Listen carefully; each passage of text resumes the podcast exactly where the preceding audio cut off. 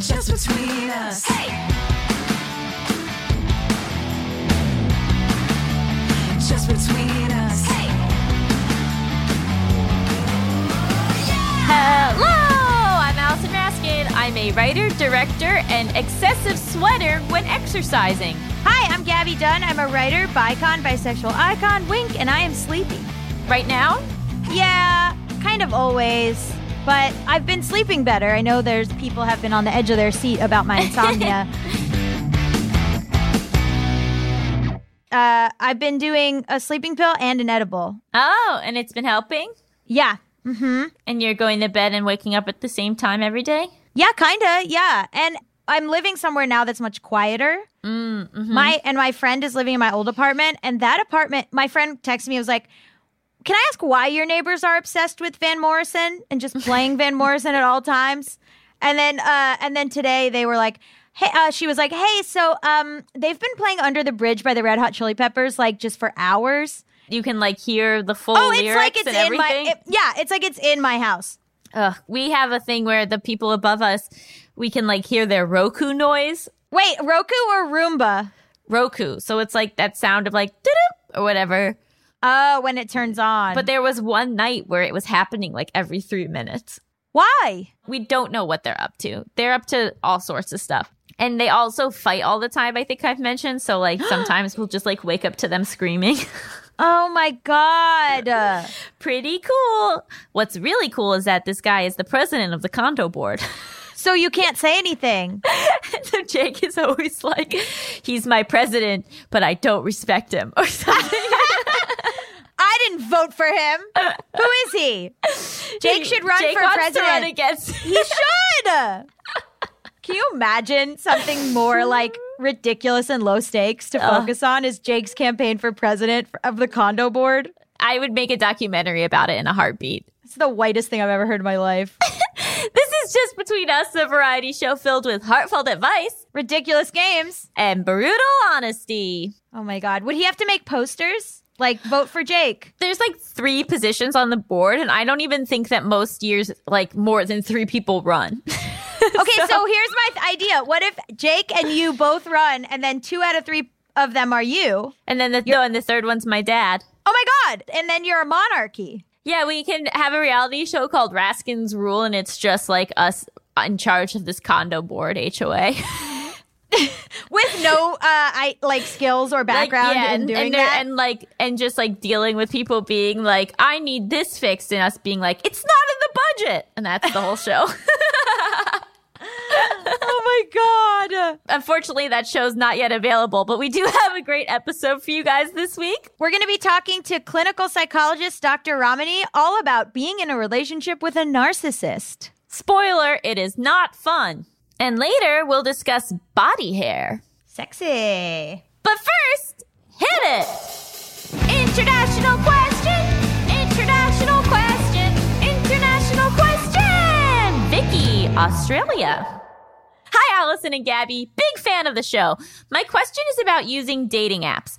So, a bit of background. I've been using dating apps on and off, and I can't really decide whether I should use them or not. I've been on Bumble recently, and the vast majority of messages I get are pretty shit. Men are pretty shit house.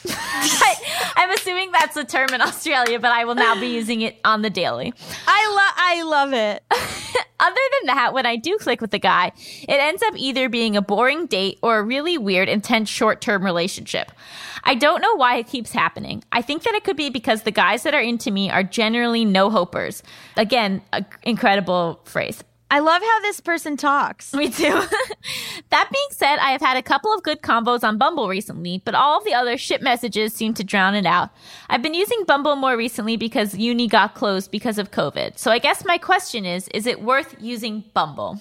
Okay, well, first of all, Vicky, have you tried not being straight? I think that could really elevate your experience of dating. I'm just kidding. I'm just kidding. Queer people have problems too. So this like brings up like a really interesting thing that I think people apply to a lot of different aspects of life where it's like, oh, I'm having some bad experience. Does that mean that I give up on it completely?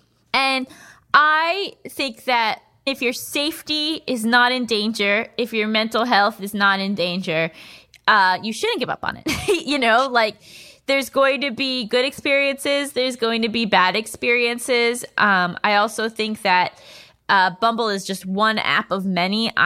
Personally, I liked the experience of Hinge the best because I think that that one really makes you have to interact with the person's profile more. You met Jake on Hinge. Yeah, and I met Jake on Hinge. You can't just like someone's entire profile. You have to like pick a specific thing.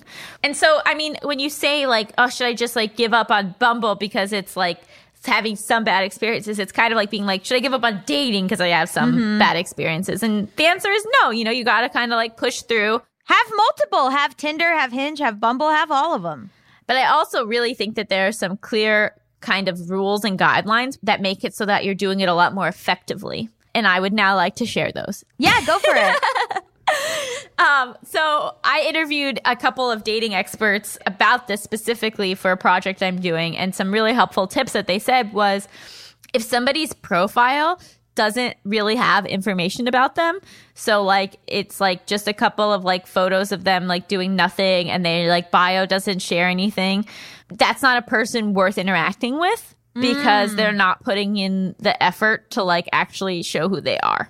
And while you might be like, oh, but then I can unveil it and, you know, I can get to the bottom of this enigma. It's not worth your time. Move on to somebody who's like actively trying more. Okay, but what if that first person is hot? So that's right. So again, move on. Okay. Well, huge if true, but.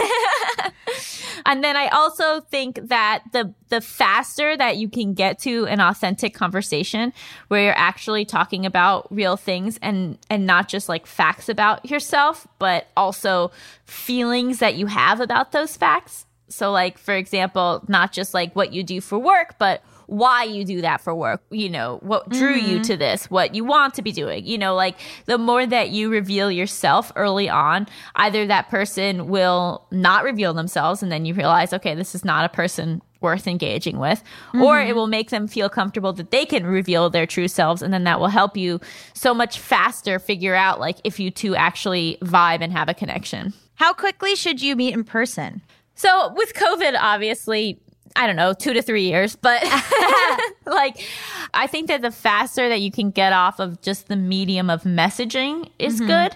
So I would FaceTime. I would FaceTime or do a phone call pretty quickly. And that way you're not like, you know, wasting an entire afternoon or evening, but you're actually getting to know the other person. You're seeing if they represented themselves correctly, if like you vibe with them.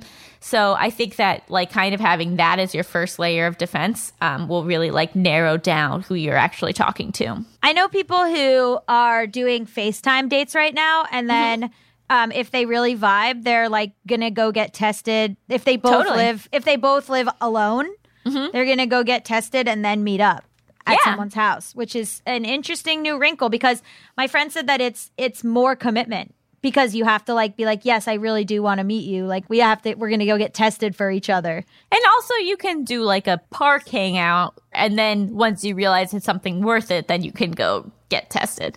Wow. Yeah. What a new world. Yeah. And I just think that dating apps allow you to explicitly state what you are looking for. That's what I was going to ask. Like, Vicky, what are you looking for? Yeah. So if you are looking for a relationship, I think it's valid for you to say that. I know that especially us straight girls have been told over and over again that like we have to pretend like that's not what we want in order for it to be what we get. But that's not true. And that's a lie. So if you saying that you want a relationship causes the other person to retract, then you were never going to be compatible in the first place because you never wanted the same things. Right, exactly. And you were very explicit on your profile.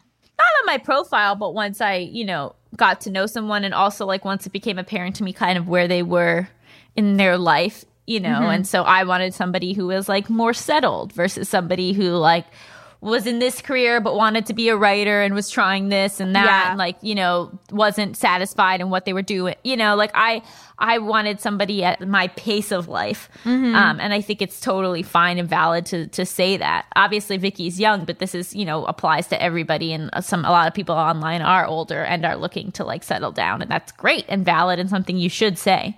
I remember us joking that you were going to make your profile say, if you're not trying to marry me, leave me alone.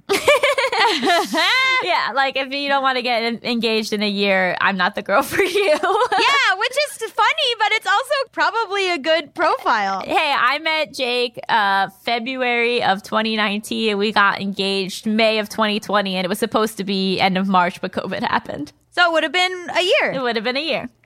Yeah. I don't know that I've long-term dated anyone from an app. Or like if I have met people from an app, it was usually like, oh, we have so many friends in common. We may as well have met in real life or something. Like we just matched on the app, but like we already kind of knew of each other. Mm-hmm. The only person that came out of nowhere was the kid. And that was also me being explicit about what I was looking for.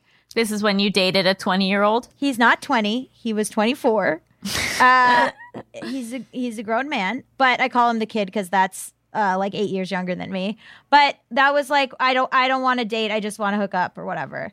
Right, which is great and fine, but just, again, something you need to be explicit about. Totally explicit about. I didn't want someone matching with me who would be heartbroken. Yeah, and another big thing to discuss is, like, your values, right? So, like, I know that, like, this idea of, like, bringing up politics or religion or family is like, ooh. But again, the faster you get to know this stuff, the faster you can figure out if there's compatibility there. Mm-hmm. And so I think it's okay to ask those questions. I also think you should really make sure that you're speaking and joking with your authentic voice. Yeah. Mm-hmm. Because if you're pretending to be somebody else, then what's the point of that? Yeah, that's why it's not going to last, because you can't keep up the charade. Yeah, and one of the best advice that one of the dating coach gave was that, like, you want to be having fun. So, like, if it's fun for you, if it's fun for you to text with your friends, then approach it that same way. Like, what do you want to be talking about? What is funny to you? What's amusing to you? What topics are interesting to you? Like, kind of go into it the way you would, like, go into a fun text conversation with your friend, instead of, like, trying to guess what this person wants to talk about. Right. Like, if you're initiating it, especially on Bumble, then what's interesting to you? Like, make jokes that are funny to you, because if that person isn't laughing over Bumble, they're definitely not going to laugh when you're face-to-face and took this COVID test and are now stuck looking at each other in awkward silence, you know? Yeah, totally. I mean, there are definitely more shit messages than good messages. It's really about, like, weighting things and, like, you know, I would match with, like, God, like 20 people. And then if one of them was, like, an actual contender, that would be incredible. It's a true numbers game. It's a numbers game, but it's also about being picky, like I said at the beginning, about who you bother to match with. Ah, okay. So who do you bother to match with first? Right. Like, you know, just because someone's attractive, again, what does their profile say? If it says nothing, not worth it. If it says something that's like, to you, not worth it. If it's clear that, like, you have no shared interests or hobbies, they're like, I love adventure. And you're like, I hate adventure. You know, like, just because someone's physically attractive doesn't mean you need to match with them. Right. Well, what a lesson I had to learn. But I love online dating, and I think it's a really great way to meet people you wouldn't meet otherwise. It's just pushing through the noise and then enjoying pushing through the noise instead of, like, dreading it. So, you know, being able to laugh off those bad messages versus letting them bring you down all day. Yeah. There's a dating app called Lex that's for queer people, and there's no pictures. Oh, that's cool. Like, you can go to their Instagram, but the first thing you do is read, like, their personals ad, basically. Yeah. And a bunch of my friends have met on there. I don't know if that would work for straight people, but... But again, it's like getting to know the stuff faster, because why not? Yeah, that's the thing. Yeah, like... I would make your own profile as explicit as possible to maybe try to weed some of those people out. Mm-hmm. Totally. And again, authentic. Lead with authenticity. Hopefully that helped, Vicky. Let us know if you find true love. Please. We always want to know. Anyone listening, let us know if you found true love. Oh, yeah. That'd be beautiful. Right in. If you want to submit your international question, send it to justbetweenuspod@gmail.com. That's justbetweenuspod@gmail.com. Up next, we have a juicy interview with our narcissism expert, Dr. Ramani. Stay tuned. Just between us.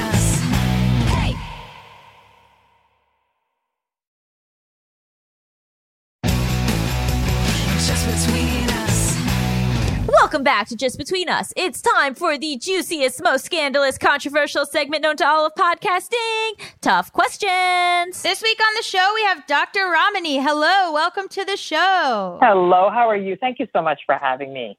Oh, my gosh. Of course. I was deep diving into your stuff. And how did you get specialized in narcissism of all things? You know, it's like all, you know, like any destination, I took about 100 different paths to get here.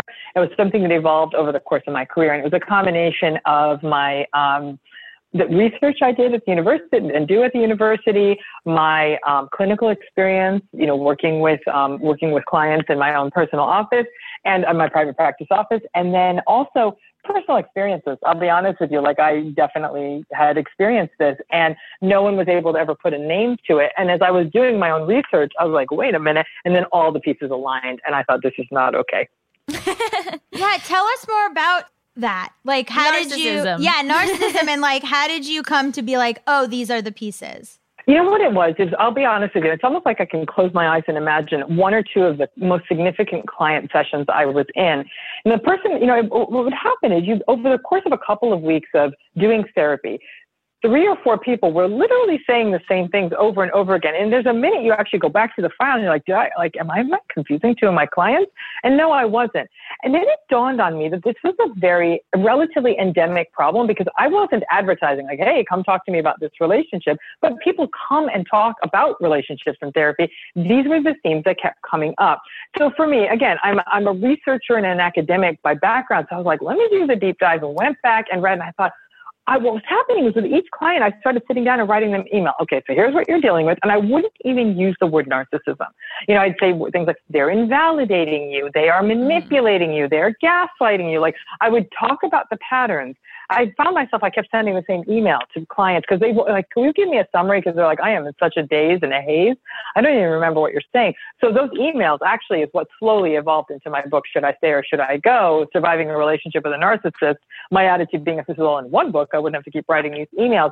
But what I kept seeing was people coming in with a story where they were talking about being invalidated consistently, dealing with lots of rage, feeling very demeaned, feeling very criticized, but then having enough good days in there to keep them kind of on the hook. And the front end of the relationship was often described the same way. Somewhere between the first 3 months and year of the relationship, things felt normal-ish, though once we went back and looked at the red flags, they were always there. And then the cycle that would happen, that they would be devalued, and then at some level they'd be discarded. And then just as when the person might, in some cases, get smart and pull away, then the person would pull them back in. And so as the pattern sort of was like literally building this up brick by brick. And while there had been a couple of things written about this, certainly over the past, toxic relationships and codependent relationships and all of this, no one was sort of just calling this thing out for what it was. And this is where I got into more treacherous mental health waters, because as therapists, we're not supposed to call people out, especially people who aren't in the room, to which I said, I'm going to call them out because I have a feeling like if I could educate my clients about this pattern, and that's where it came to, it was almost like, could it be that simple that if I educate them, number one, this is what this narcissistic pattern is. And then sometimes I'd call it a high conflict pattern. This is what it is. This is what it does to you. And most importantly, it's not going to change. I found with many clients in 3 to 6 weeks, they're like, okay, you laid this out. They felt like they were the fortune teller. They're like, how did you know my life? I'm like, well, obviously I don't know your life. It's that this pattern is so consistent. And then armed with that education, many clients in 3 to 6 weeks would stop therapy. They're like, I got what I needed here. Thank you so much. And they were good. And I thought, this is incensing that all we needed to do was teach people. And a lot of people were setting themselves free of a toxic pattern. And that's how I got into this. And so now I'm sort of like, I'm doing things like in a way that's not orthodox, that I'm not walking around diagnosing people. I'm saying your partner's behavior is very consistent with narcissism. Narcissism is not a diagnosis. It's a description. If someone's behavior is narcissistic, it's describing it with an adjective like we would say someone's really friendly or someone's really silly. I mean, these are all adjectives. And someone's stubborn. I mean, these are all, we don't get mad when someone says that. Why do we get mad when we use the word narcissism? It's just a descriptor. It also is a personality disorder for some people, right? Like narcissistic personality disorder? Yes, that is a personality disorder, narcissistic personality disorder. But in order for that to be diagnosed, there's lots of things that need to be in place. And what I try to tell people is whether or not the person has the disorder is actually quite irrelevant here. These patterns are toxic in and of themselves. The diagnosis actually doesn't matter. And even if they don't have the disorder, it's going to be something that's very hard to change, right? So when you've been talking about your clients, you're talking about their partners because people... I'm talking about their partners, yeah. I mean, yeah, though I do work with people who are narcissists. Think that they're fine, right? Oh, absolutely. They do. And that's the issue. Now, granted, I think 20% of the clients I deal with are narcissistic. So, I mean, that's the only way I would know this is if I had gone in. And that's the other part of your earlier question. How did I learn about this? I'm like, they would leave my sessions and I would feel depleted, invalidated, dehumanized. And then one day your therapist bulb has to go up over your head and saying, if I feel this way with them, everybody feels this way with them. There's something special about me. And so I then was able to learn how difficult it is to change them. So this isn't speculation. This is decades spent in rooms with these kinds of clients and seeing that and listen, I actually really enjoyed them as clients. I think a lot of them have tough backstories, very compassionate with them, but I'm thinking, oh my God, I'm so glad this isn't my parent or my partner. Like this would be intolerable, you know? So it's almost like I've gone into the belly of the beast and I get it. And again, I adore those clients, but they're not really made for healthy relationships. And so, yes, I would say the majority, 3/4 of my practice is dealing with people who are survivors of these patterns. But like Allison said, it's hard to change if you are a narcissist. It's very hard to change because number one, you know, it's like the old joke about the light bulb, you know, how many psychologists does it take to change a light bulb? You know, one, but it has to want to change. It's exactly that. They're very less likely. They're not likely to want to change because if I walked around the world thinking I was all that and there's nothing wrong with me and I was so insecure that if somebody talked to me about things like emotion and vulnerability, that I almost had contempt for that because I'm like, oh, you're not going there with me because I'm insecure. I would reject the entire therapy process out of hand. And that's really what happens. And it's very difficult to get someone narcissistic to go into therapy. And when they do, it's usually because things aren't going well in their life. A partner may be threatening divorce or may have left them or someone's broken up with them. They're having problems at work. Someone's threatened a lawsuit against them. They're not making as much money as they want. So it's all the things that get them into therapy are the things that threaten their narcissistic insecurity. But what they often don't do then is take responsibility. They come and say, my wife is such a bad person. My coworker is such a bad person. My business partner is such a bad person. And they expect you to sit there and enable them instead of what I would want to do with them, which is help them take responsibility for their part in this mess, while at the same time trying to unearth what are the decent things about them. So their blindness to even wanting to change. If you don't want to change, why would you change? You know, so they don't think there's anything wrong with them. They think everyone else is to blame. They project and deflect responsibility on everyone else. That's not my fault. That's your fault. Anyone who's ever had an argument with a narcissist knows what that feels like. Yep, I'm not responsible. That's not my fault. That's your fault. And actually, you also did this, this, and this. And so everything is so manipulative. Everything is so projected back on you that they do not see the need to take responsibility. And I'll be frank with you, even in clients who are narcissistic and finally said, okay, I get what you're telling me. I understand my part in this. They actually get that far. And to me, that's like 23 miles into the marathon. Then they will turn around and they'll say, so what do I need to do? I'll say, it's very simple. You have to be very present and very mindful. You have to be very self-aware and be aware of how you impact other people. Be willing to openly listen to other people's feelings and vulnerabilities and support them. And I've had more than a few narcissists turn to me and saying, that's the deal. That's what I have to do. And I said, yeah. And they're like, absolutely not. That is a waste of my time. I have nothing but contempt for their friends. I don't care. They looked at me and said, I don't care. So they said, I don't want to play act for my whole life. I want to be authentic. And I said, so if your authentic self is going out and antagonizing people, and it was more that their authentic self is like, they just had contempt for emotion and vulnerability. And the ultra deep dive they were going to need to do was just something they didn't want to put the time into. And some of them said, you know what? I'm going to leave my relationship. I'm not going to get into any more relationships. I'm done. Like, and they were honest. They're like, I don't want to hurt other people, but I also don't want to care about their feelings. You see what I'm saying? So what's the win here? Yeah. I have this thing that I posted on one time that was called the Narcissist Prayer. And it was like, the narcissist prayer. I've read it. Yeah. That didn't happen. If it did, it wasn't that bad. If it was, it's not a big deal. If it is, that's not my fault. If it was, I didn't mean it. And if I did mean it, you deserved it. And I was like, yep. Ah! Oh my God. That's it.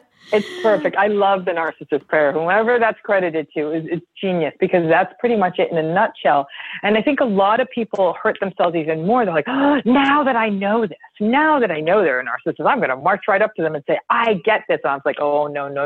That is the last thing you want to do. And so it is at that point, I tell people, once we've become aware that this is the pattern you're being exposed to, now it's about setting boundaries and distance and all of that protect you. And then you need to decide whether you're going to stay in this relationship or whether you're going to get out of this relationship. That's on the person, you know, because I would say 50% of the clients I work with stay in the relationship, 50% of them leave. So anyone listening right now and saying, oh gosh, I feel like I'm a loser because I'm staying in this relationship. You're absolutely not. You're a coin flip. It's 50-50. I think though, if you know what you're dealing with and stop going into that relationship thinking you're going to get things you want, it would be like me going to Home Depot and think, oh, I'm going to buy a diamond necklace. Probably not the right place to do it. A narcissist is not the place you're going to go for empathy, warmth, compassion, and kindness. Like, that's not what that store sells. And some people have had to do a really deep dive and finally say, you know, I like my lifestyle. My husband has money, or my wife has, control, or my wife has fame, or my parents give me lots of money or support me, or whatever their thing is. I'm like, I'm fine with that. You want to stay because you have a private jet? That's you. I get that. Like, I don't get that, but I could get that. But the fact is, though, what you don't get is a version of this story where your narcissistic partner, parent, whomever it is going to turn around now that you get it. Now you get it. You can't unsee it. And that's one of the hardest things of all, because then people go out with that new insight and they're like, oh my God, this is really a thing. And it really is all adding up. And that's a hard day, because then people have to wake up, because narcissistic relationships stay in place because of hope, because of fear, and because of guilt. Well, I take away the hope, leaving them just with fear and guilt, and they can figure that out. What are some tips that you give to people who are in continuous relationships with a narcissist? The number one piece of guidance I give them is don't engage. Don't engage with this person, because they're going to shoot you down. They're not going to show empathy. They may very well make fun of you, and I can guarantee you they're not interested.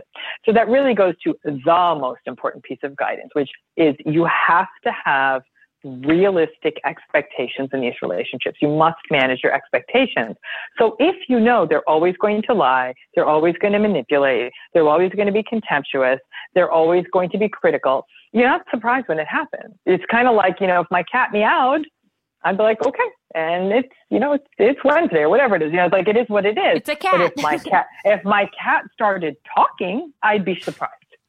So the fact is that when the narcissist is being invalidating and negating and emotionally abusive, that's what they're supposed to do. Not supposed to in a good way. That's what they do. So to be surprised and devastated by that, to me, is like, are you not listening? Again, it would be like you're waiting for the sun to rise in the west. It's not going to happen.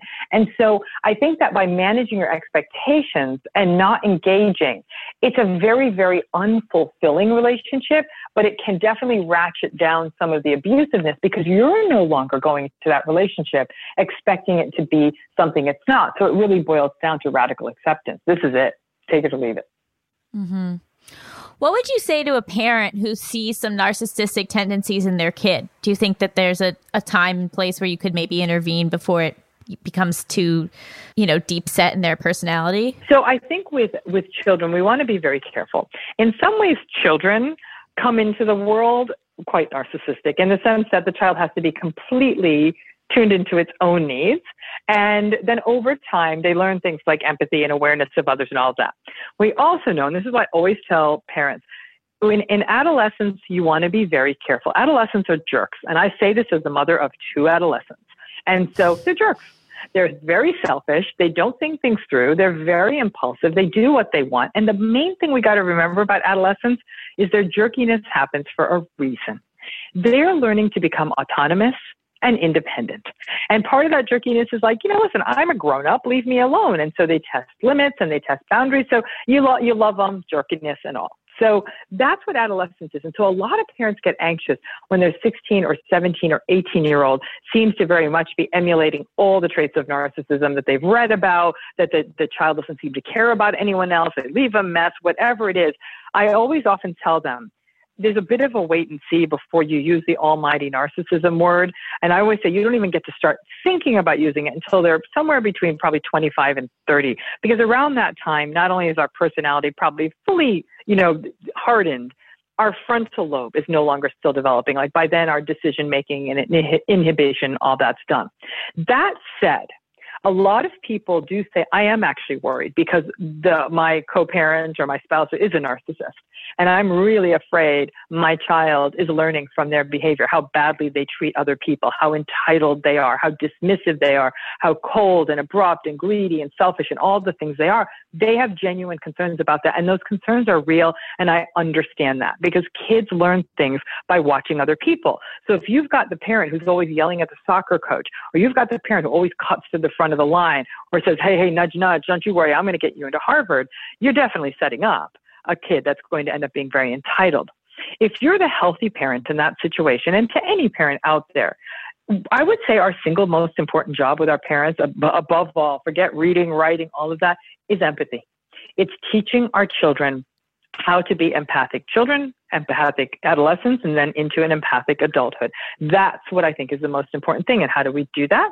All the things we do. We love them unconditionally. We attend to their feelings. We strongly suggest that they attend to other feelings, other people's feelings. We play board games with them and understand that sometimes you lose. It doesn't feel good. We teach them how to regulate their emotions.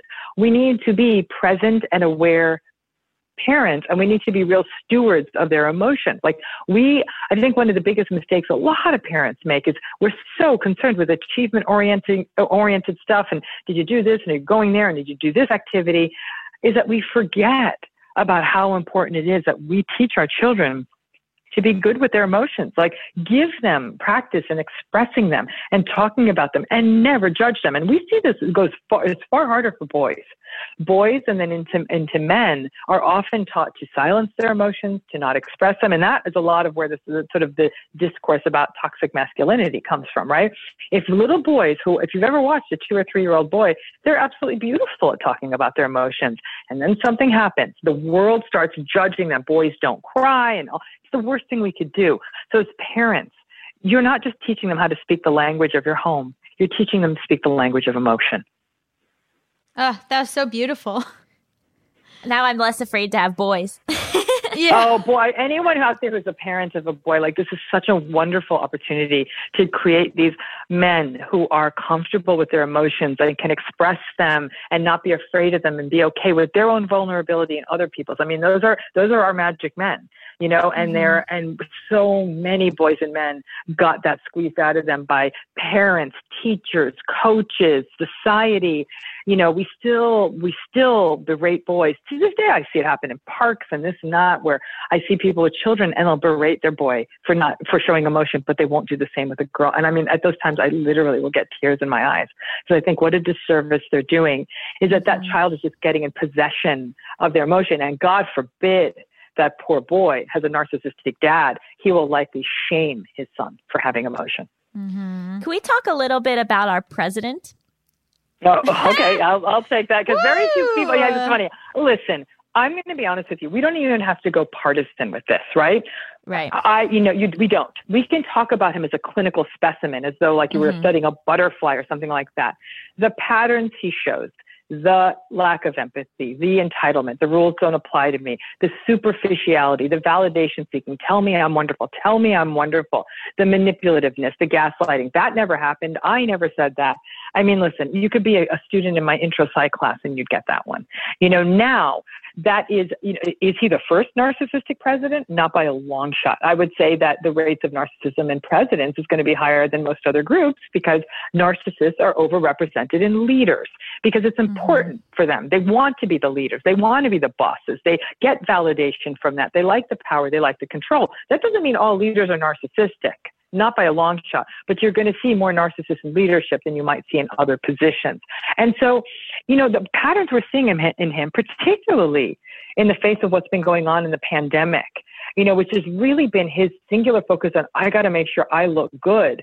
in the midst of really what is a calamity is a, that's where these patterns get dangerous. On an ordinary day when he's just talking and look how wonderful I am, look how wonderful I am, you can turn off the TV. But now these decisions are affecting people. And this is when you can see, when the pressure is on, the narcissist's selfishness, lack of self-reflective capacity, inability to account for other people, and their need for validation can get in the way of them making good decisions.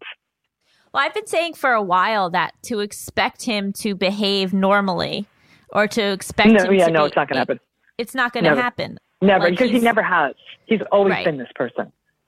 And so be like, oh, if I can just reason with him, like he will never respond to that. I consider him to be mentally ill. Like I think he has full-blown narcissistic personality disorder where like it's, and I, again, because life. I'm a psychologist, I'm not allowed to diagnose. I've never met the man, you know, and so I, you know, I feel like that's I take issue with that as a mentally ill person. I don't want him. I don't want him in our representation. Yeah, I don't disagree.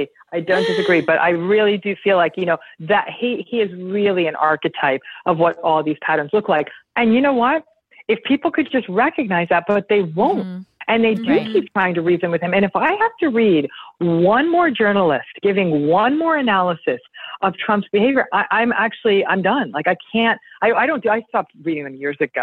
I'm like, this is a teaching case and I'm very careful as a professor. And obviously I don't want to be partisan, but it's silly at this point. You know, there's no reasoning. We've seen this over and over and over again. And like, so we take that story of the president and now bring it into someone's individual life.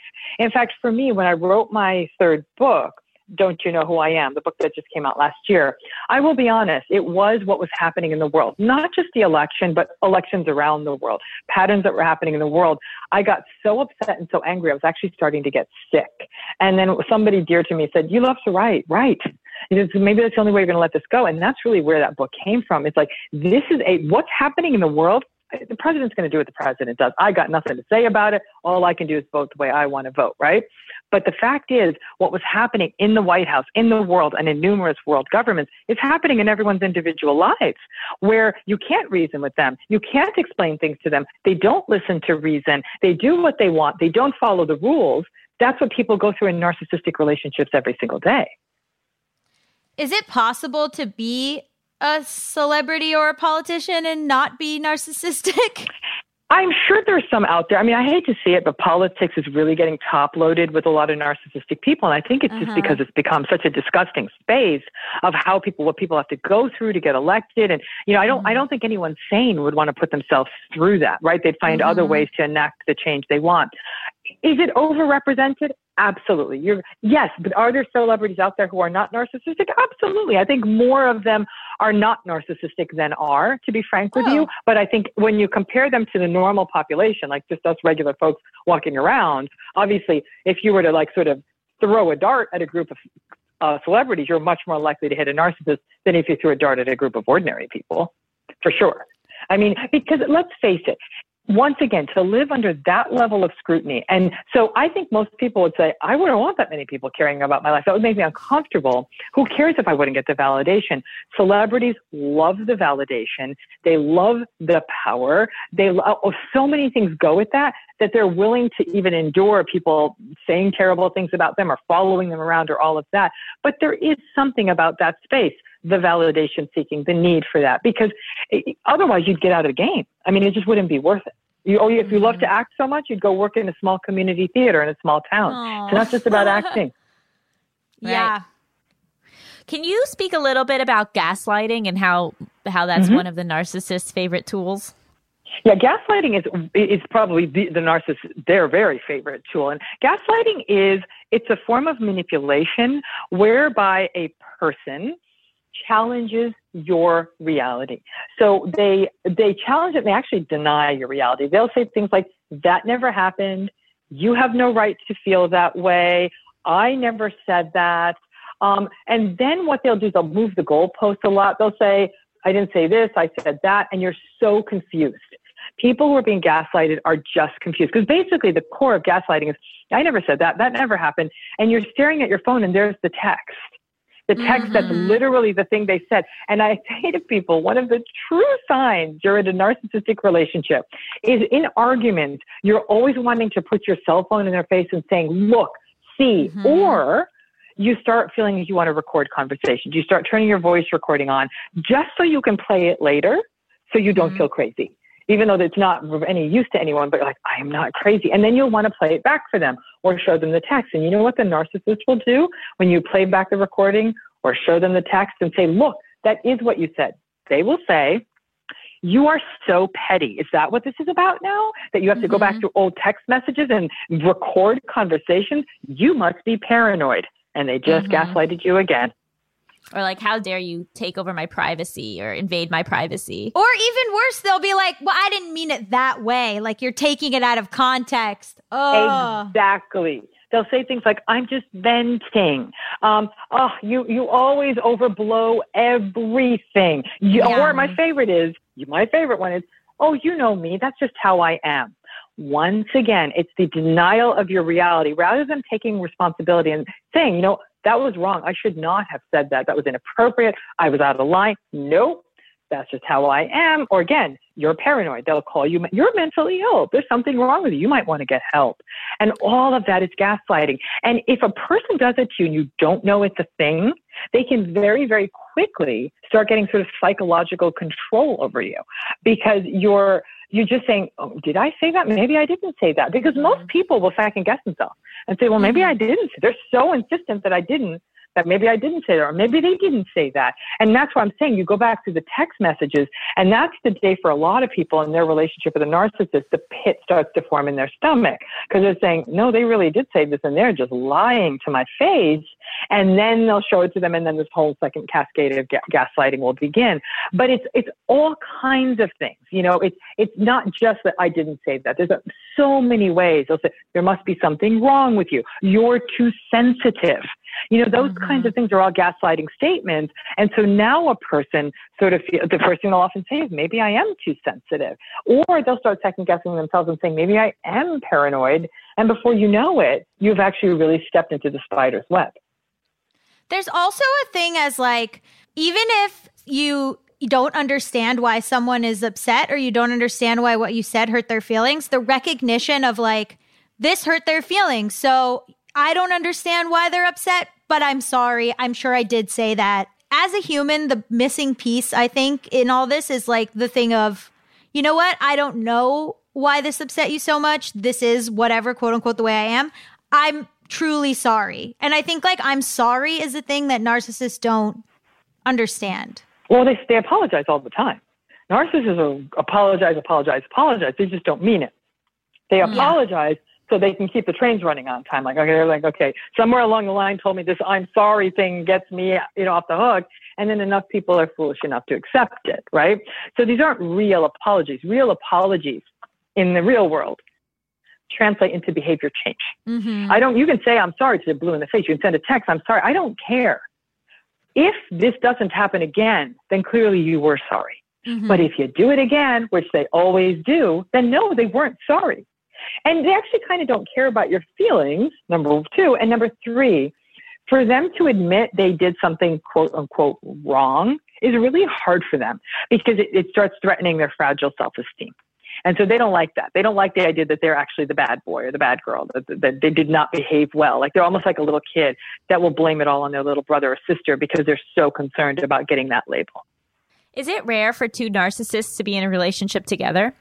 No, it's not rare at all. They're actually quite attracted to each other in some ways, right? Because they're often, you know, think of your classical grandiose narcissist, right? They're both care about what they look like. They both care desperately about their Instagram. They both care about, you know, what they carry, what they wear, where they go. So they're often very drawn to each other because they're both kind of playing the same superficial, validating, you know, validation seeking and sort of empty relationship kind of paradigm. So it actually initially works well, especially in the love bombing stage where there's lots of fun and dinners out and travel and fancy. And everyone's like, oh my gosh, your life is so great. So they love that phase together. The problem becomes that once they settle in, because I've never met two human beings in a relationship whose lives are walking in lockstep, meaning that their accomplishments are the same and things that are happening to them the same way and so on and so forth. And then all of the other narcissistic issues come in, like hypersensitivity and jealousy and competitiveness and, frankly, boredom. Someone's always going to get bored with the other first. And because narcissists are always looking for a new supply, they're the ones who put the flirty comment on social media or sort of do these sort of micro cheat things with a coworker. And narcissists are very jealous because they're so insecure, right? So then they sense that's happening. They feel like their narcissistic supply is going away. It's like World War X. But in some ways, I kind of wish they would all hook up with each other to keep them away from everyone else. I was thinking that. But we don't want them to have kids. See, that's the problem. If they have kids, they'll ruin. Oh, that's terrifying. I guess so. Before we move on to the game show portion, I really liked what you said about like choosing what's right for you, right? If you are in a relationship with a narcissist, can you just speak like a little bit more to that? If someone is like on the fence about what they should do, Here's the rub. When you're in a relationship, there's a lot of reasons you're in it, you got into it, you stay in it, right? And I've met many people out there, even once they've gotten the education, this is narcissism, it's not really likely to change, it's always going to be a relatively invalidating space, they're often going to project blame, blah, blah, blah, all, the whole usual list. Is that some people will say, I can't afford to leave this relationship. I can't. I don't have job skills that allow me to leave. It is a huge violation in my culture, in my religion. My family won't want anything to do with me. And the biggest reason a lot of people stay, particularly when it's a couple, is because they have kids. And the thought of the narcissist part-time, even if it's just part-time or half the time, raising that kid. It's huge for them. They're like, to heck with it. I am going to suffer this relationship just so I'm with my kids 24/7. So that's a tough way to grow up. It's a tough way to grow up because now this poor kid is also with a narcissistic parent 24/7. It's almost like one of those biblical decisions where there's no right way to turn. I feel from in my position as the therapist, and frankly as a human being, I have no right to judge those kinds of choices in a person's life. Like that's their decision. And so my job is then to support them. And then I work with them on things like realistic expectations and radical acceptance. What I will not sign off on is a person staying in one of these relationships, even if it's one of those reasons, kids, money, and everything, and then maintaining hope that this is going to get better. That option's off the table. I need you to be realistic about how empty and really problematic this relationship is, and for you to be eyes wide open on why you're staying. Listen, I've known people who showed up, they go to the court, like literally at 8 a.m. when it opens on the day their youngest kid turns 18. Like they are there and they file that day because there's no longer a custody issue. You know what I'm saying? So it is a very, to me, it is very, people have their reasons, but you better be eyes wide open on why you're staying in this relationship. And when it's not all that, let's say it's somebody where you don't have kids and shared finances. Like, for example, you might be on the verge of getting married. That's where I see a lot of people make the mistake too. They feel like, oh my gosh, I got a ring on it and my friends are all getting married and yeah, it's not perfect, but, and then they think somehow in no planet ever in history has anyone found getting married makes a relationship better or having a kid makes a relationship better. Those two things probably turned it south. But that's why what you're doing is so important so that people are better at recognizing these signs and so that they can go into these relationships with their eyes wide open and then decide what kind of life they want to have. Yeah, exactly. So that's my hope is that people can catch it. But even then people get stuck. They're like, this is my chance to get married. This is my chance to do what my parents want. This is my chance to become a parent. You can understand how that's compelling to someone. And I've seen in many, many, many cases, it is for that reason people didn't leave and they stuck it out. And obviously, you know, that story does not have a happy ending. But hopefully more stories moving forward will. I sure hope so. Because we can maintain hope. Yes. Would you like to play a very silly game show? Love it. Love it. Great. So this is called Hypotheticals. You and Gabby are my contestants. I'm going to ask a series of hypothetical situations. You can ask as many questions as you want, and then you tell me what you would do, and I just decide if I like your answer. I think she's going to be so good at these. I'm intimidated. I know. I'm very excited. I don't know about that. No, you will be. Okay. So our first game is, would you stay with this flirter? Oh. A little change. While at a house party, you see your spouse of 15 years flirting with someone else. When you confront them about it, they adamantly deny it and accuse you of cheating on them and projecting. Would you stay with this flirter? To be fair, you are cheating on them. Oh, you are? Oh, okay. Oh, interesting. Okay. Oh, so would I stay? Uh-huh. I mean, the relationship's not working. So I would leave because the relationship's not working. Just because you're cheating? I'm cheating, yeah. First of all, Allison, how dare you rip this from the headlines? How dare you take my life story?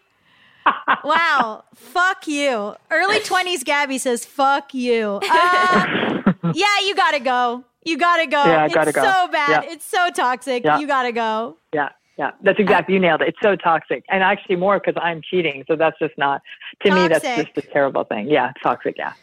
Well, you made the right decision, but unfortunately they were your soulmate.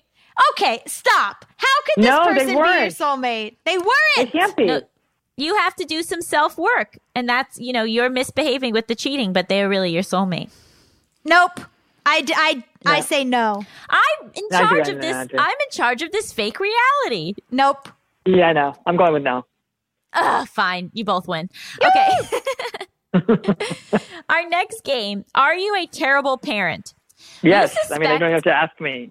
Okay, go ahead. Sorry. You suspect that your 12-year-old son is a psychopath with a thirst for blood. Sick. So you teach him a series of rules that involve him only killing serial killers who really deserve it. Are you a terrible parent? FYI, this is the plot of Dexter. Oh, my God. Because I never watched Dexter, so that makes this trickier. Does this psychopath child harm anyone or animals or property or anything? No, just kills other serial killers. They're 12 and they've been harming animals. Yeah, I would get my kid like a ton of residential mental health care. But would you do this plan where you teach them to kill serial killers and get away with it? No. No, because I would say that, I can't foretell the future.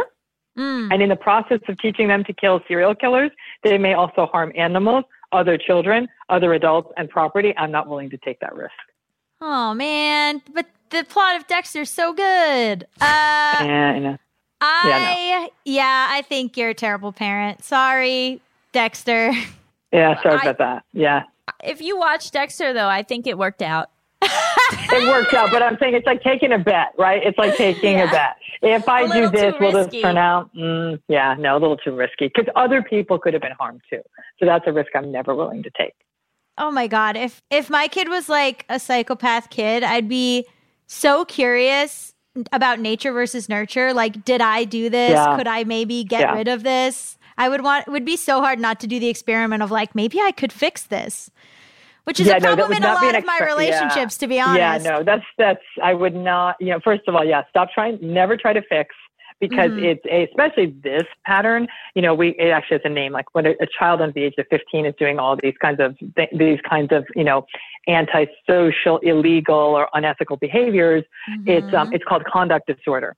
And conduct disorder in many, many cases turns into what's called antisocial personality disorder, which is what we sort of equate with psychopathy. So that's definitely not a bet I'd be willing to take. Mm. I literally just took a final about all of that on Tuesday night.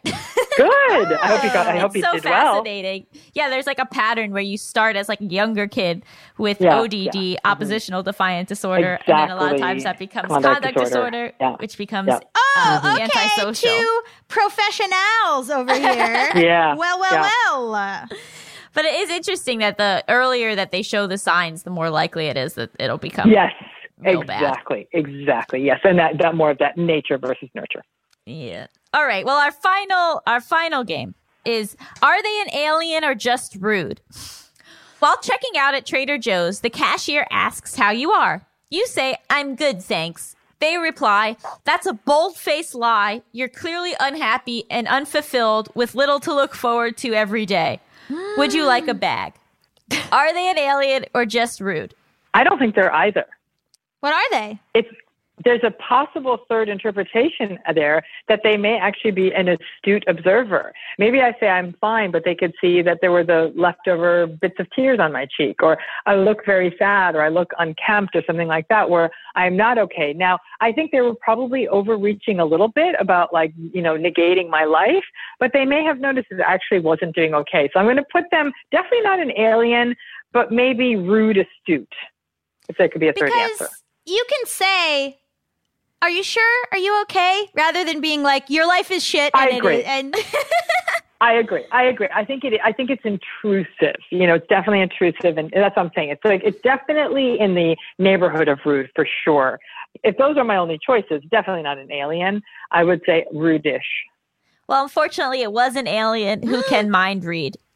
Oh my God, so that's really sad about my life then. That's so sad about my life. They don't have social skills because they're an alien. Are they willing to help me fix it with their alien powers? No, they're busy. Yeah. They're working. Oh, what a bummer. So they can just say what's going on, but then they're like, now I got to back out. I can't help you. Well, they've got a long time. It's an interesting power. Trader Joe's is popular. Well, you know what, though? We also see this alien power, though. In some people, they have, like, they're uninhibited enough that they will literally say what they think and what they believe without thinking about the ramifications, or they just don't know the social cues enough. So they'll just say what they think or feel about something, and they don't. And you know, yeah, exactly. And I think that in some cases, it's like, it's so hard because there's such a beauty to that honesty. And obviously, but we also have to protect other people. The world does have rules of order. And as a kid, if you did that, I could imagine some people weren't always very nice to you about it. And that's hurtful too. So yeah. I had to go to social skills class. Yeah. See. Yeah, exactly. So alien. Yeah, maybe. I mean, I think we all imagine if we all had thought bubbles over our heads, would it always showed what we were thinking. I mean, no one would ever speak to anyone again. We'd be socially distanced forever. So people would be telling me, like, sad stories, and I'd just be like, it's just Dua Lipa in my head all day. Right. Or you'd be like, what were you thinking when you left the house in those sweatpants? Or you might, you know, you might want to, you know, or you're very superficial, or you seem like a narcissist. That would be my thought bubbles. So, yeah. Mm. Yeah, your thought bubble is just always narcissist, not narcissist. Narcissist, yeah. So I could just wear that. I could wear a hat. That says that. That'd be great. Thank you so much for joining us. Where can people find more of your work? So you can find me at my website, drramani.com, and it's all spelled out, DOCTOR-RAMANI.com. If you go to my website, you'll pretty much find a clearinghouse of everything you need to know. And on my YouTube, we're posting every day, lots of great content on narcissism, and that's at Dr. Ramani, DOCTOR-RAMANI. And it's the same with all my social media and all of that. You can find me in all of those places, and more about my books there as well. Thank you so much. This was so helpful. I think a lot of people didn't realize they needed to talk about this. Mm-hmm. Yeah, no, they don't. I agree. Stick around after the break. We'll be talking all about body hair.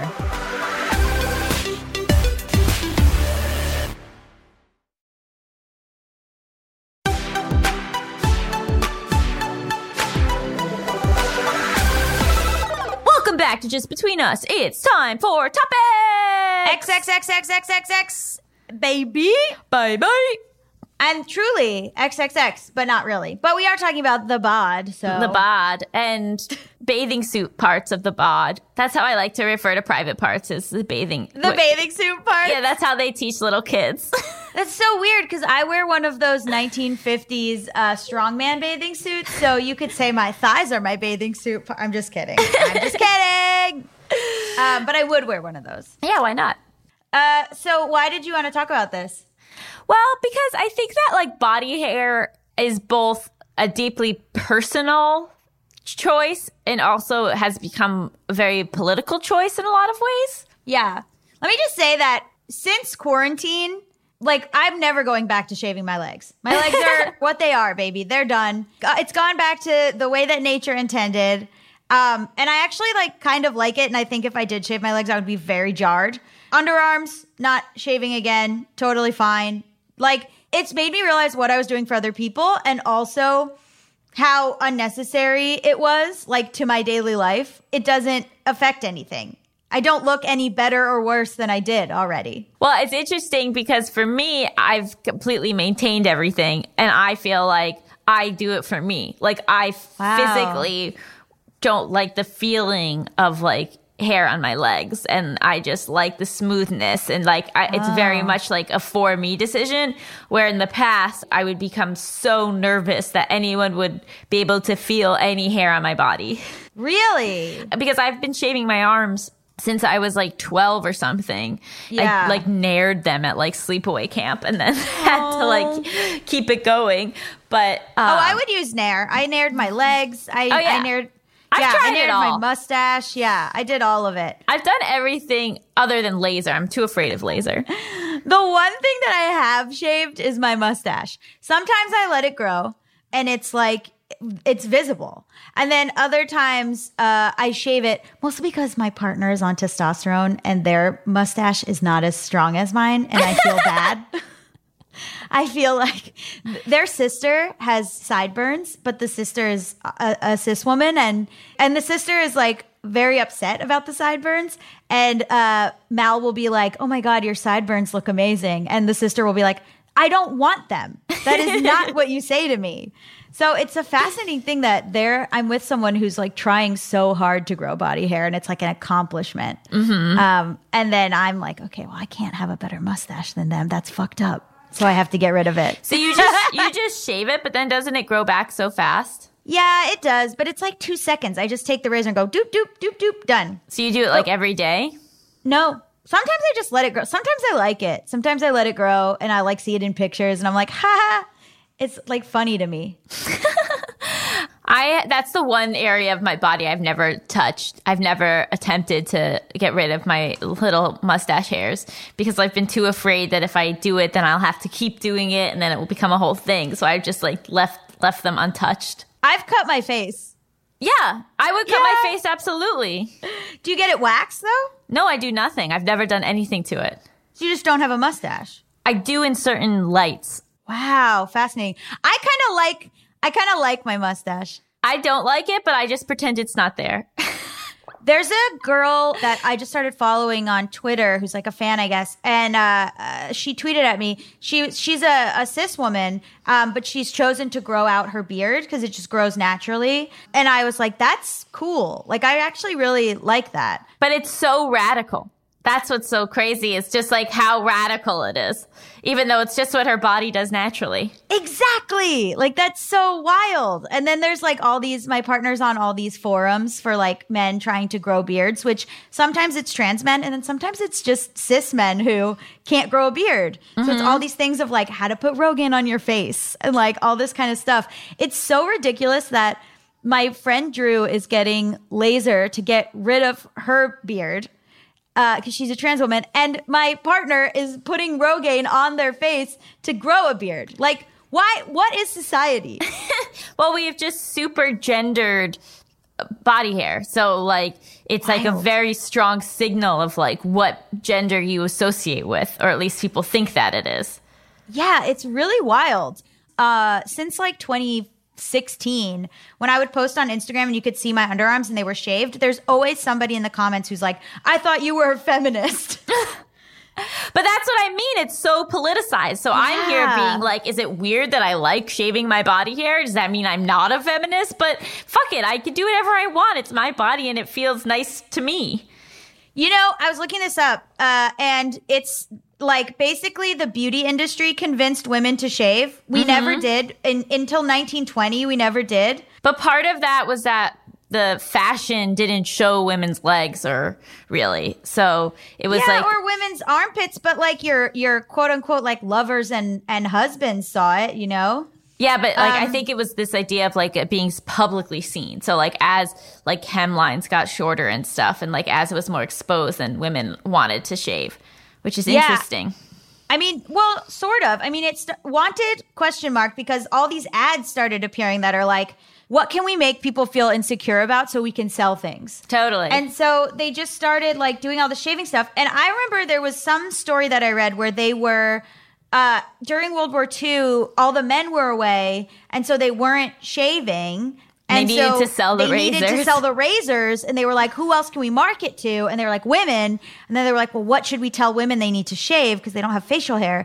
And then it was like, we'll tell them to shave their legs and their underarms. And then they kept selling razors, and now they sell pink razors that are for women and blue razors that are for men. And it's like, oh my God, everything that we've been sold is just like, it's crazy. It's just like, it's all marketing. And then the feminine tax of like, it's, those razors are more expensive because they're pink.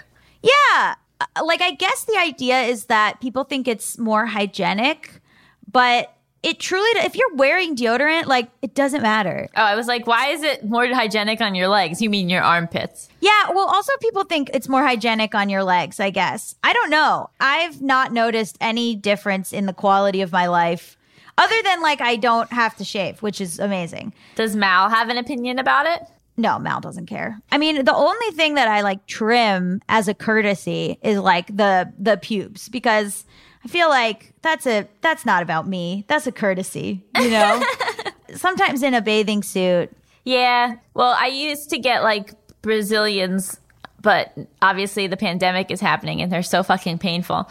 And now I just like, I'm just like, whatever. But then for bathing suits, I still feel like I have to do that. Like shave the bikini line for like other people's comfort. Isn't that weird? Yeah. Like I'm like, oh, I don't want to shock anybody.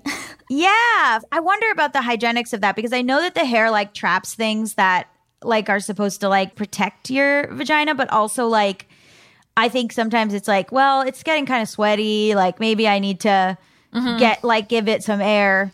It's just like personal preference. Yeah. And like the only like bottom hair that bothers me is the butt hair. I would get that waxed off. And like if they just could do the butt, that would be great. They can just do that. They can do whatever you want. That's the only thing that I would keep doing because that's like that's a good feeling. Smooth butthole. Oh. Yeah, I feel like a lot of times it's more comfortable for me when I have been waxed. But I don't know. But I mean, growing up. So painful. Well, now I've started. Did I tell you this story? What? So I get sugared, which is just like a different version of wax. You know, it's like waxing, but different. Okay. And it hurts a lot. So I was like, you know what I should do is like, I should like smoke or like get high before I go so that the pain is less. Right. So I did that and I go and I'm like kind of high and I'm lying there with like my hand on my stomach. Like, yeah. And then the woman's hand, because of like what she was trying to do, like her hand came over and like touched my hand. And I was like, oh, that's nice because I was high. But in reality, like her hand needed to be there and like I needed to remove my hand. Oh, but you just thought like the oneness of the world. That's nice. Oh, did it help being high? Oh, yeah, it's great. Yeah. Oh, yeah. It helps your nervousness, but also I think the pain is less intense. That makes sense. That's a hot tip from us to you. But then I was just like, this woman was probably like, why won't she move her hand? Or she's like, oh, great, another high client came in. Right? You think you invented something. I just think it's so interesting how much reaction body hair gets for people. Like I was looking into it, and in 2017 this model did an Adidas campaign where she didn't have shaved legs, and then she got rape threats because of it. Like people get so mad if women don't like get rid of their body hair. I think they get mad because they're like, why are you not doing this thing for me? This performative act for me. Why are you not doing this for me? Yeah. Which to me there's a slight, as a queer person, there's a slight fuck you a bit in like not shaving anything. In terms of my circle of friends like that are queer, I don't know anyone who really, mostly everyone has underarm hair. And I mean, it's interesting because some of my trans women friends, I definitely think feel pressure to like perform that femininity. So, but then other ones just have armpit hair and they're like, whatever. All the cis women have armpit hair, who cares? But it's kind of a funny thing of like who does shave their legs, because it's like, oh, that's interesting. Like it's just like a femme thing rather than like a women thing. And like I think to me, I've stopped doing all that in part because of the community I'm in, where I'm just like, nobody cares. And so then I'm like, oh, nobody cares, I don't care. And I've gotten older and maybe more confident. So like if I were to hook up with somebody new, I would be like, this is the situation. Get on board or get off. I don't really care. I still do it for me, but I definitely care less about, like, if, like, I get cold and my arm hair happens. Like, that used to be, yeah. I would be so paranoid that someone would touch my arm and it would be, like, prickly and they'd be like, disgusting! So now it's, like, this nice thing where I, like, do it for me, but I'm not, like, obsessed with it and, like, really fixated on it if, like, something goes wrong or I get cold or it's, like... So that's been a nice change. There is something nice when you shave your legs and you feel kind of, like, aerodynamic, like a seal. Also, I'm not shaving my vagina every single day like I did for, like, 10 years of my life. That cannot be good for you. It was horrible for me. Like, your skin can't handle that. It didn't handle it. It was not good. But I was, like, so obsessed that I should not have any body hair there that I did that for, like, I mean, years and years and years. It's crazy. I didn't know when I was, like, in high school, I didn't know that people did, like, got rid of their pubes. I had no idea for some reason. And so then, like, in college or something, someone was like, oh, I'm going to go get waxed. And I was like, oh, your legs and your eyebrows and your mustache. Because my mom would get her legs waxed. And she was like, no, like a Brazilian. And I was like, what? Like, I remember learning about it. I was like, oh, are you supposed to do that? Mm-hmm. Like, I just didn't realize that. And then it was like, well, that's what boys like. And I was like, oh, I didn't know. But then, like, boys, I think, feel pressure to be like, that is what I like. Because then, like, later on in my life, I'd be like, well, I have to wax. And then, like, my boyfriends would be like, what? We don't, like, sure, if you want to, but, like, mm-hmm. It doesn't really matter. But then I feel like they felt pressure to be like, yeah, I don't know. It's like, I feel like nobody's talking to each other. I'm curious to see just, like, in the next few years, especially after quarantine, like, what becomes more normalized and what becomes, like, if it's going to more just be, like, a range where it's not that big of a deal if, like, a celebrity doesn't shave her armpits. It's, like, not going to be the cover of a magazine. I see a lot of people, celebrities, not doing it. But it's still news. A thing. It's news. And when will it not be news? When will it just sort of be like, some people do it, some people don't. It's arranged. Do whatever you want. Like, I think that I'm hoping to see that trend, like, maybe by the time, like, we have kids or something. Yeah, but I do feel at this point still that it's, like, a bit political. Oh, that I'm super like, political. This is what I don't do it. And mm-hmm. like, whatever, like me or don't. Yeah.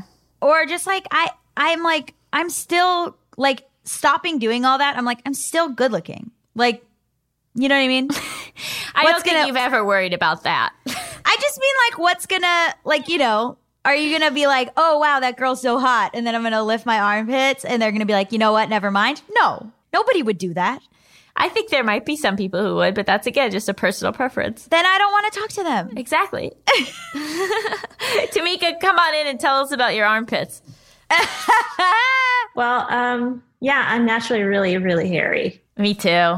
I'm super hairy. I mean, I think it's nice that quarantine has allowed us to, like, alleviate some of the social pressure that made us feel like we need to change certain things about ourselves. And I was thinking about, you know, what I want to take from being in quarantine into non-quarantine mm-hmm. in the future. Have you guys been thinking about other things besides how you feel about your body hair, things that you want to take with you when things are, quote unquote, normal again?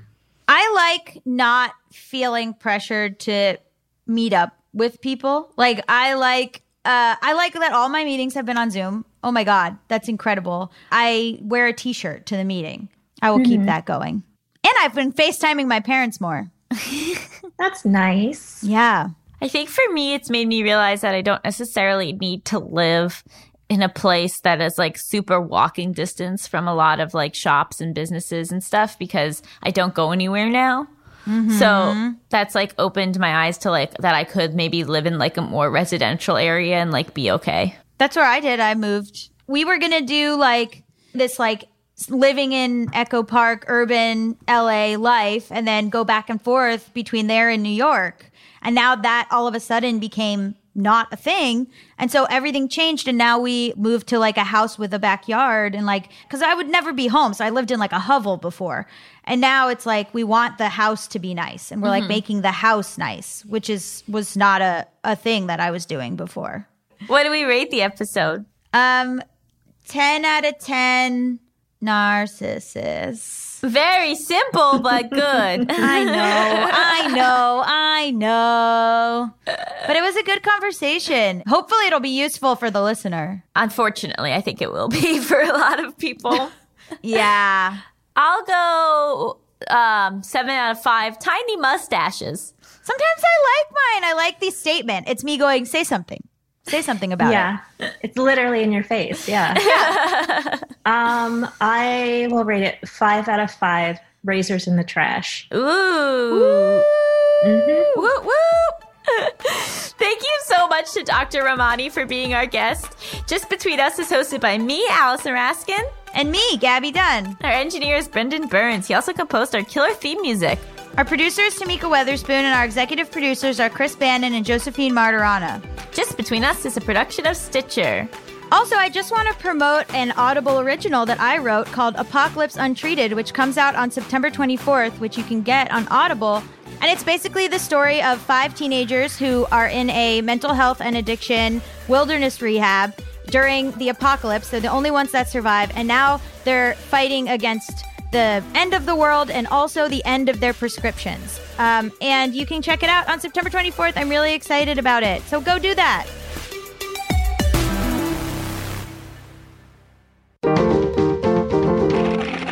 Stitcher.